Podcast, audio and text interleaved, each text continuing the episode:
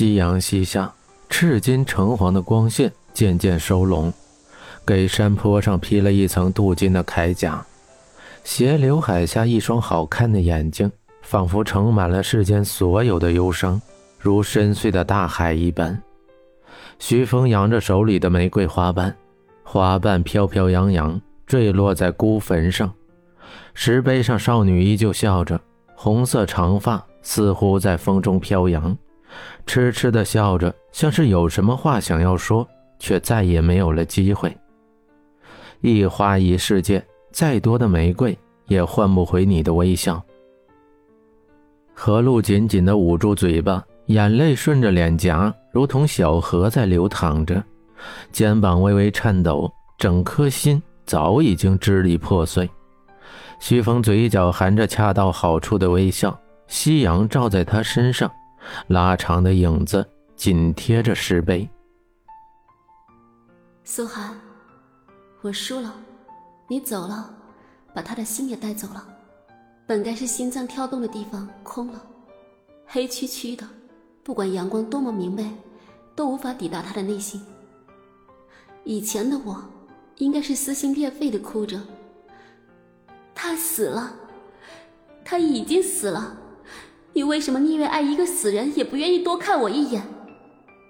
现在我却异常的平静，泪眼模糊的视线看着石碑上的照片，像是有什么东西啃噬着心。我不知道我是为苏寒感到幸福还是悲哀。也许我早已不爱徐峰，又或者那种爱只是一种习惯，他的出现恰好填补了我心中的空白。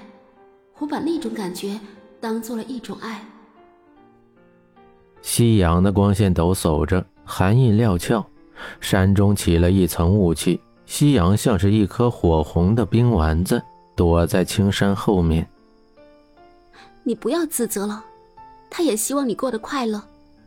何露嗫嚅着开口，捏着衣角的手指缓缓地抬起，放在徐峰的后背上。徐峰微微扭头。看不到他的表情，但何露知道他听到了自己的话。书上说，人去世了就变成天上的星星。我想，苏寒现在就在天空的某个角落看着你，默默的为你祈祷。苍青色的天空，一颗星星发着微弱的光芒，半隐在云后。石碑上的苏寒依旧含笑的看着徐峰。这一夜，何露却怎么也睡不着。玫瑰花的芳芬一直围绕在鼻尖儿，不知名的虫子鸣叫着，烛影摇曳，交错纵横。刘月，你睡了吗？睡了吗？在。手机拿在手里，反复的敲击着键盘，最终却不知道要说些什么。何露紧紧地握着手机，把手靠在胸口上，睁大眼睛看着天花板，酝酿睡意。何露，外面的樱花如同雪般纷飞，你看到的花一定会很喜欢的。刘烨踩着积雪在樱花树下漫步，皎洁的月光在他身上投下了一片银灰。飞舞的樱花定格在他拍照的那一刹那，刘烨划着照片，嘴角微微上扬，竟有些迫不及待的想要见到何露。又走到上一次吃生鱼片的那家店，刘烨嘴角的笑容更加深邃，在这里可有着他们不少的回忆呢。何洛，晚安。担心会打扰何露睡觉。刘烨选择发了条短信给他。棉花糖一般的云层层叠叠的，澄明的天空如同一颗玻璃一般。何露起床的时候，徐峰已经准备了早餐，正斜倚着栏杆看着远处，不知道是在看玫瑰还是在回忆。啊，早。何露扯出一个大大的笑，伸着懒腰，慵懒地说：“啊，早啊。”徐峰转身，如画般的眉毛带着淡淡的疏离，脸上却有着一抹淡淡的笑意。嗯，出得厅堂，下得厨房。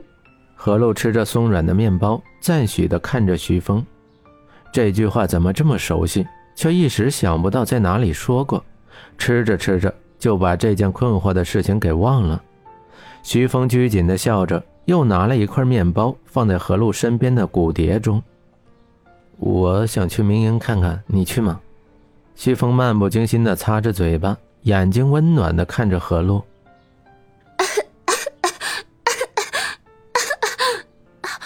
当然要去。啊何露被豆浆呛到，摸着桌沿一阵咳嗽，摇着手，含混不清地说：“路两旁绿油油的灌木丛，像是一条地毯绵延，看不到尽头。